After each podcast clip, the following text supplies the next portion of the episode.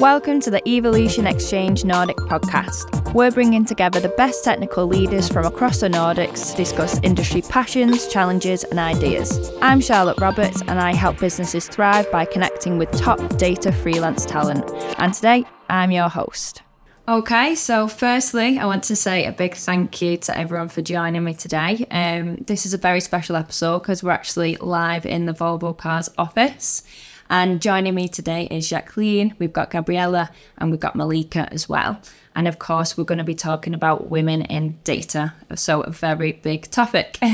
so, before we go ahead and get started with the questions, I'm going to go around and ask everybody to introduce themselves. Um, so, Jacqueline, if you'd like to go first, that'd be great.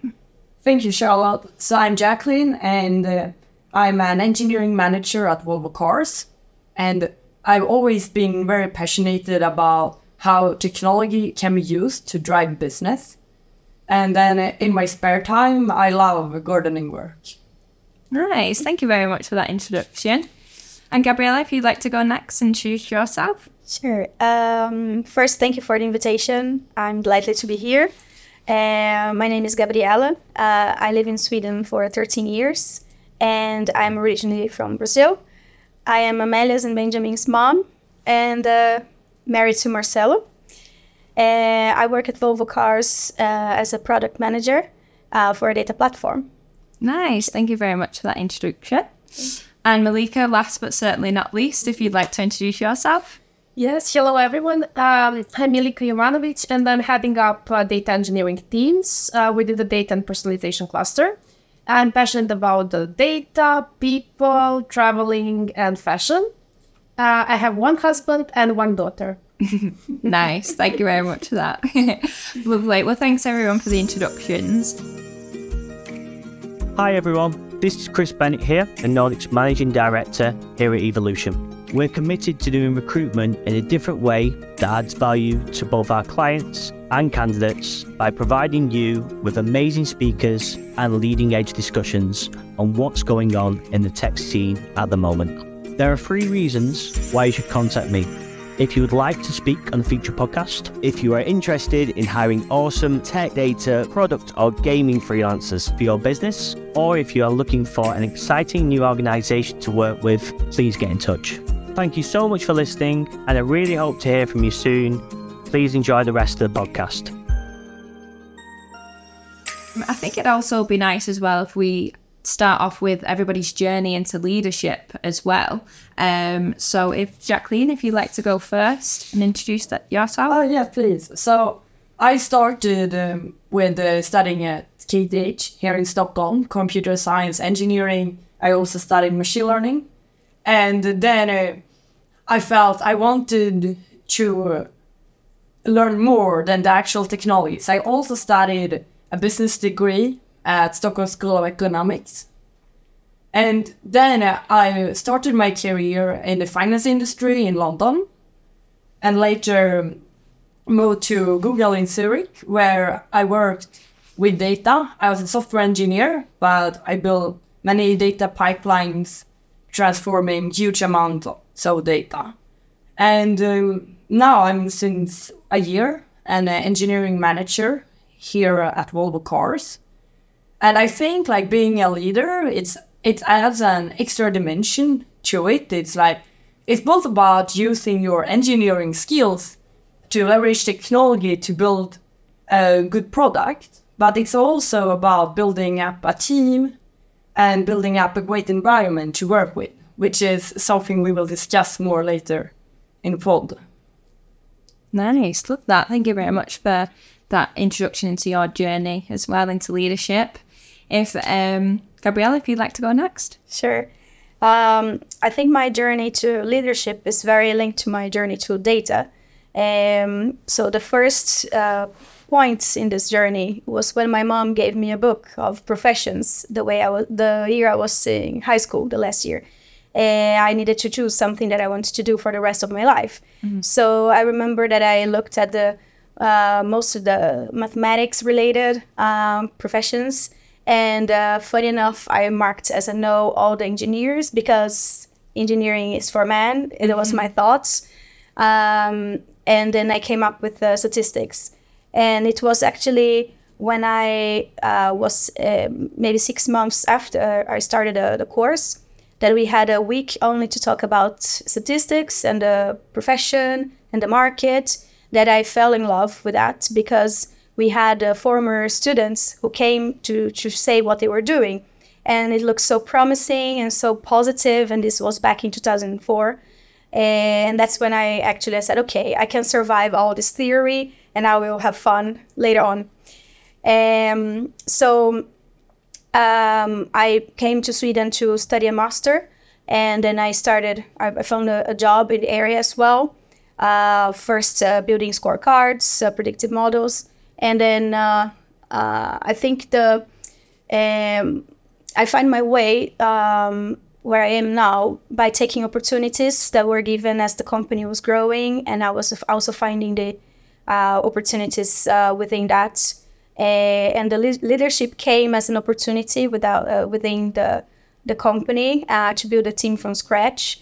And it was not, I didn't have like formal trainings or anything, so it was a lot of trying and error and le- learning by doing. Um, and on the way, I had some good um, inspirations as well.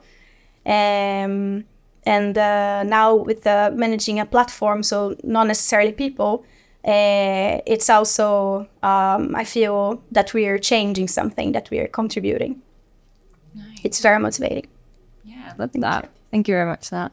And Milika, again, last but not certainly not least. so uh, the first time I have met with uh, data was during my bachelor studies, where I get impressed by macroeconomics and econometrics and I realized that there are some tools and formulas that can help you predict the future according to uh, historical uh, information. And testing hypotheses about things happening in society, uh, economic trends, that was really, really fun. Um, then I went to Sorbonne to study mathematical modeling and financial engineering. And then I realized how you can make money on financial markets based on your knowledge and I felt so powerful. I actually never done that in practice, but it looked really cool. um, however, my true journey starts with my assignment in the World Bank, uh, where we worked on a model that's predicting uh, GDP of the Republic of Serbia. And then I understood the power and the importance of data because based on the data that we were providing, someone was making decisions on a country level.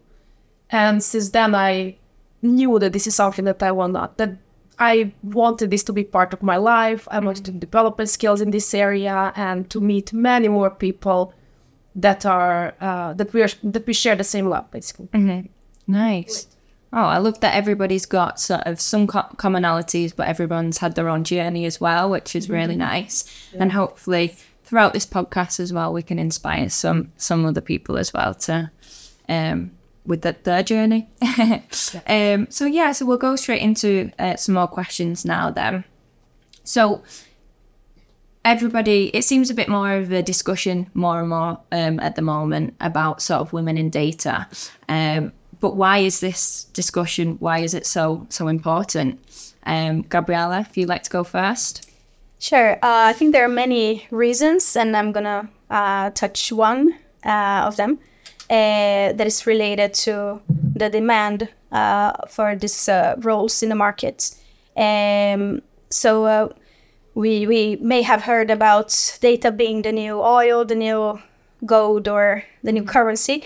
But the truth is that definitely data is the new future. Mm-hmm. Uh, and um, while the oil is scarce, the data is infinite, and it just it's just growing. It's just gonna keep growing. Uh, and um, one interesting point is when we talk about data and, and um, analytics, we think around advanced stuff. We think about uh, insights, and but the truth is that to get to that point, there's a lot of other um, things happening uh, around that and before that. Uh, for example, uh, things related to topics related to access control, storage, uh, tools, compliance, security, legacy systems, information not being recorded in a database, data quality, easy or not easy accessibility, uh, costs, uh, etc. Just a few, to mention a few. Uh, and uh, linked to each of those, there are new roles coming up, and Uh, it's a diver- diversity of uh, um, of roles in general, uh, and also the being in a in a market in an industry that um, it, it's not so risky because it's not something that would disappear. So uh, there's so many opportunities. It's definitely something that I want to be part of. Why not? And uh, I'm sure I'm not alone. So I think that's uh, um, that's why I think more women should uh, join this boat. And uh, according to the International Labour Organization, um, closing gaps gender uh, sorry closing gender gaps uh, in the labor force is not only good for women and their households but also for the global economy as a whole we have at the moment 47% of women who are able to work that are working while it's 72% for men. So there is a huge gap, uh, and this is just the average. In some regions, it goes even uh, higher than that. Uh, so that's the potential that we're talking about to fill this all these uh, new possibilities.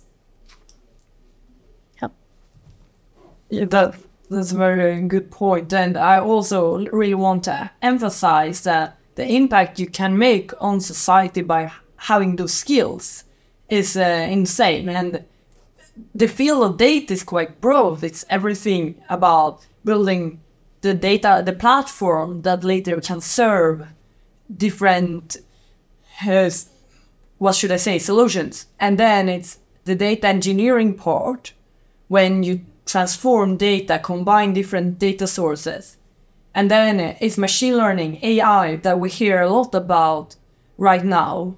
But then it's also analyzing data more like by looking at it and driving your decisions from there. So I think the field is very broad and the impact you can make on society is really endless. And I see it's very important that all, all groups of society are represented in working with the data. Absolutely. Yeah, I, I fully agree with you, Jacqueline. And um, I still call you Jacqueline, by the way. um, and I think like why it's important to speak about this because, for example, um, I'm 34 years old, and when I was a child, studying software engineering or computer science was considered a man's path. And it was considered very difficult to understand, very dull, and just few girls that were interested in video games um, have taken that, that path. But I think recently what's happening is that popularity and accessibility enable self-service so that every analyst, even without some uh, super sophisticated programming skills, can uh, get the access to data very easily and make good decisions. So um, each one of us should encourage non-specialists to get interested um, in the benefits, and then I believe many of them will fall in love with it, like we felt. Mm. Nice, yeah, and this is a, a, question to everyone again. How how does it feel to be a woman in the data world? So, Jacqueline, if yeah, I, I can start. so, I'm really seeing a trend of more and more women moving into data, and I think I, I have one idea why that could be the case. And um, I think like when it comes to coding, when it comes to working with data, it does not really matter like how you look, what is your background, or what gender do you have. Because in the end of the day, it's about what you build and and the engine that will run your code will not know who built it. So if it will work well or not, it's only about your skills, your knowledge, and your drive to actually put it, it into code. And I think this makes uh, this profession, compared to many other professions, much more measurable, where skills and knowledge is uh, the way to success. And uh, I, I think um, that's like one reason why it is really a, gender agnostic profession. And I just want to say the code is blind. It does not matter who you are. And uh, then I have one more thing that thinking about it, like you you only need your computer really to contribute. When um, when you work in, a big organization, you will likely contribute to many different projects. If you need to take some time off or reduce uh, the time you can work, that's possible because the skills you have are still there and needed to do all work. And I think that's like probably that's something that suits everyone. But I think traditionally women have sometimes have a hard time to be really successful in professions where you must be there in person all the time. And I think this is a unique opportunity to have a more adaptable way of working. I think uh, um, in this to this point of uh, data being uh, gender agnostic, um, one situation that uh, really marked me is when I started my, my career and then I was put in, in meetings with a lot of uh, usually 90% of male, uh, middle age, very experienced in their areas.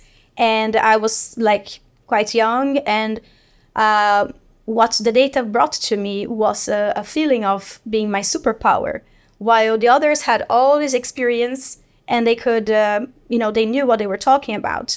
I would go to the data and I would ask the data and I would come very confident with the, the answers that most of the times they didn't have because it was not a matter of uh, being uh, experienced or not, right? Mm-hmm. Um, so it's really, it made me feel very empowered uh, and at the same level uh, joining the, the conversations. Nice. yeah, I can follow this. Uh, first of all, I need to say that I'm very happy to be woman in Sweden and work for Volvo Cars. It's uh, it's a very nice feeling, and um, today I'm also very happy to see how much attention and respect data is getting recently. And isn't it fantastic that uh, data scientist is the fanciest job for the last few years? um, so I think all this hype um, about the power of data join people from diverse backgrounds like mathematics, physics, statistics, uh, computer science, software engineering, which which makes our work very dynamic because we see problems from different perspectives, and also the solutions that we are proposing are very different. And if on the top of that we we add um, we add uh, gender diversity and cultural diversity, that's really really uh, interested interesting uh, working environment. Nice. Thank you very much, everybody, uh, for them answers. And then, yeah, tell me a little bit more about sort of what excites you in your current role at Volvo Cars, um, or even just in the automotive industry. Like, what is the most important thing in your role? Milika, if you'd like to start with that one. Yeah, sure. So, uh, being in my role uh, feels like solving uh, simultaneous equations with three unknowns, uh, and that is creating an environment where uh, our teams can achieve their goals. Uh, secondly, driving results and investing in self-development. So, I think um, at this point, like you mentioned before, I think on one side we are managing problems, we are managing platforms, but we are also managing people and there I see a very big opportunity to be a role model for someone. Um, when I think back, uh, I think um, role models were really, really important for each one of us because you can read a lot of motivation books, books about leadership, but no one can translate that to your specific case. So it's always better that you have someone who has already achieved the goals that you are trying to achieve. And if the, that person is sharing the same values or if you share the same beliefs, then I think uh, together you can really do a great job. Um, yeah. I really like that, actually, what you mentioned about role models. And although obviously I don't work at Volvo Cars, I had a, situ- a similar situation um, where I felt like I'd hit like a glass ceiling because all the managers that I'd previously had were male and then until I had my current manager, who's now female, I never felt that I could personally reach that level.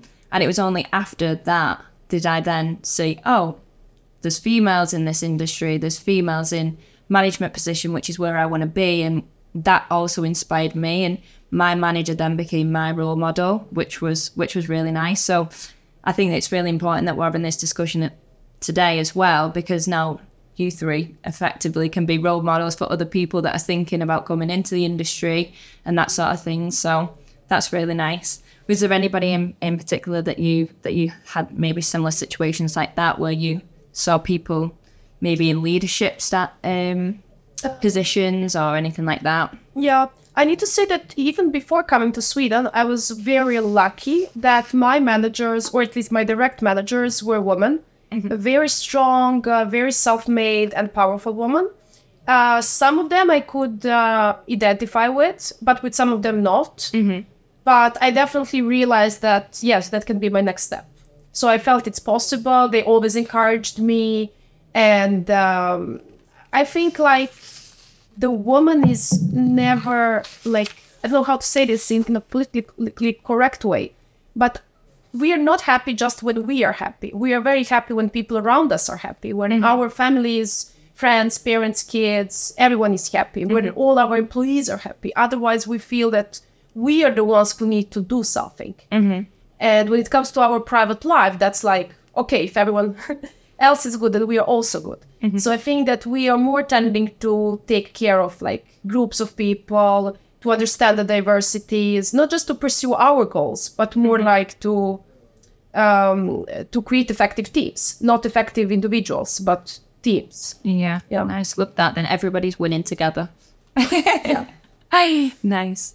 Yes, and uh, we, uh, I, I must say, we are spoiled here with having many women around us and many very, very competent women. But I think it's also like a, a bit coming back to what they spoke about earlier about the code being blind. And now, when I joined here, I uh, started up a completely new team, which uh, meant a lot of hiring. And I, I think there it's like, first, it was, it felt very challenging to attract a lot of women. And um, what I then did was really like myself working to reach out to women with interesting profiles and to encourage them to come and interview for us because the the skills are measurable. When we have the interviews, we we will know if someone has the skills and the knowledge needed to work in the profession, which means that we, when seeing a profile, you might not need exact the profile you're looking for. Mm-hmm. And being a bit more open in the beginning, we and also really speaking to women may make them them know we care about having a diverse culture and uh, that we care about building up a great environment to work in. I think it really helped us to uh, in our work to hire, and today we are, I, w- I would say, at least half women in our organization, and uh, it then it comes by itself. So it's like some work in the beginning that you later will make it just very easy. Yeah, and with some of them I'm closely working with, so I can just say great job, really. Thank you, Melissa. I just the, the, the latest, so I had the luxury to just start working with them. Nice. It's nice that you made that conscious effort as well to ensure that you had diversity within your team. Because I think sometimes when people are hiring, they hire for a certain skill sets, but don't necessarily always think about how important it is to have that diversity. So it's good that you've gone out of your way and thought, no, this is the way that I want to run my team. I want a diverse team, and you've thought about that. Was that sort of encouraged by Volvo Cars, or was that just sort of something that you've wanted as well?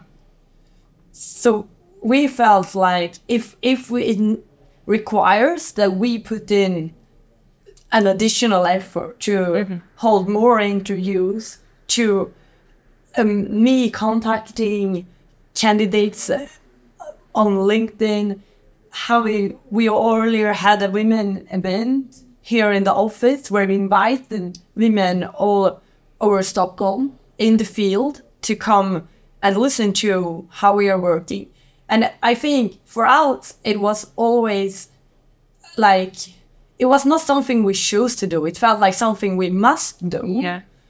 We can't just sit and wait for applications and say, "Oh, no woman applied," or "No woman with this on the CV applied," and then also, still, when we hire, it's very extensive interviews, and women needs to go through exactly the same interviews as um, everyone else. So at the end of the day, we know everyone we hired really can do what they were mm-hmm. supposed to do. And I think that's also very important because that's the way to build up a culture where women can succeed and everyone can succeed. Yeah. And I would like to add to that because I, I, if I remember correctly, like uh, before when I was trying to do the same thing, but I was more like on the passive side, so like recruitment team um, was on the front, and um, yeah, they were complaining about like not having enough women candidates. But the fact is that I think that women are less likely to change their job if it if they're not completely dissatisfied. But if you are hunting them and if you offer something, or you even as a manager, like you're not even the, the, A recruiter. the TA person, exactly. Yeah, if you approach them and they think, okay, this person, like with these skills or this position, detected me, they would feel like motivated, I think, to to engage in the process. Mm-hmm. And then, of course, once they engage, they are very successful. Mm-hmm. Yeah. Yeah. It's not, it's really good that you took that initiative to, like you say, seek and um and use their methods to draw in more candidates as well, which is good. Yeah, and then I think it's like also what we can do as leaders when we already have the teams, because uh, I think uh, at least in Stockholm the market is quite small, and people know each other, and uh, if if you you as a manager really think about that you ensure everyone in the team gets the chance to uh, speak up and share their message and their ideas. Everyone um, in the team uh, is treated in a good way. I think then uh, that will also help you in the end to hire a more diverse pool of uh, candidates. And I think you also mentioned uh, the other time uh, that we talked uh, that you you make sure that the salaries are the same. Um, Yes. If they have the same uh, level, same roles. Uh, and this is uh, something that um I heard already in my career when we uh, I'm not hire, recruiting this role, but in the past um, when we were agreeing on final salaries for candidates, uh, and then we had a, a man and my my manager said, "Oh, we have to pay more for him because he's a dad, and uh, you know, like the head of the family. So he's not gonna accept." And so that's how it starts, right? Uh, women are more likely to maybe accept a lower salary, so employers can act like this. And I think in Volvo, uh, my feeling, my perception, even though not I'm not recruiting, uh, is that people are treated the same. I see in my the people that I work with that is a good mix of uh, women and men in different positions. Uh, we have both in, in high level. Um, So it's not only that you see men and then below you see a mix. So I, I think that's uh, what is really to put in practice this this cultural um, gender equality topic. Yeah, and I think it's something like what you mentioned with the salaries that we really take for granted here. So we are spoiled probably. Yeah. And I um, and back to the question about what to feel excited about working uh, my role in Volvo. Um, I think uh, apart from the amazing team, very friendly environment, I really feel good to come to the office and to see people. Um, it's also to be part of this transformation in the in the automotive industry. Uh, that before uh, companies like Volvo they were producing cars and yeah selling to retailers period but now it's going away further in this chain uh, it's holding the the direct uh, contact with the final users is and for that you need to understand the user you need to collect the data data that before we didn't own because we didn't have this relationship so this will just open a whole new world uh, for us to offer the, the right offer and uh, to understand the needs and to develop our products. So I, think that's very, very exciting. Yeah, definitely. Sounds exciting. Lovely. And so, um, final question then.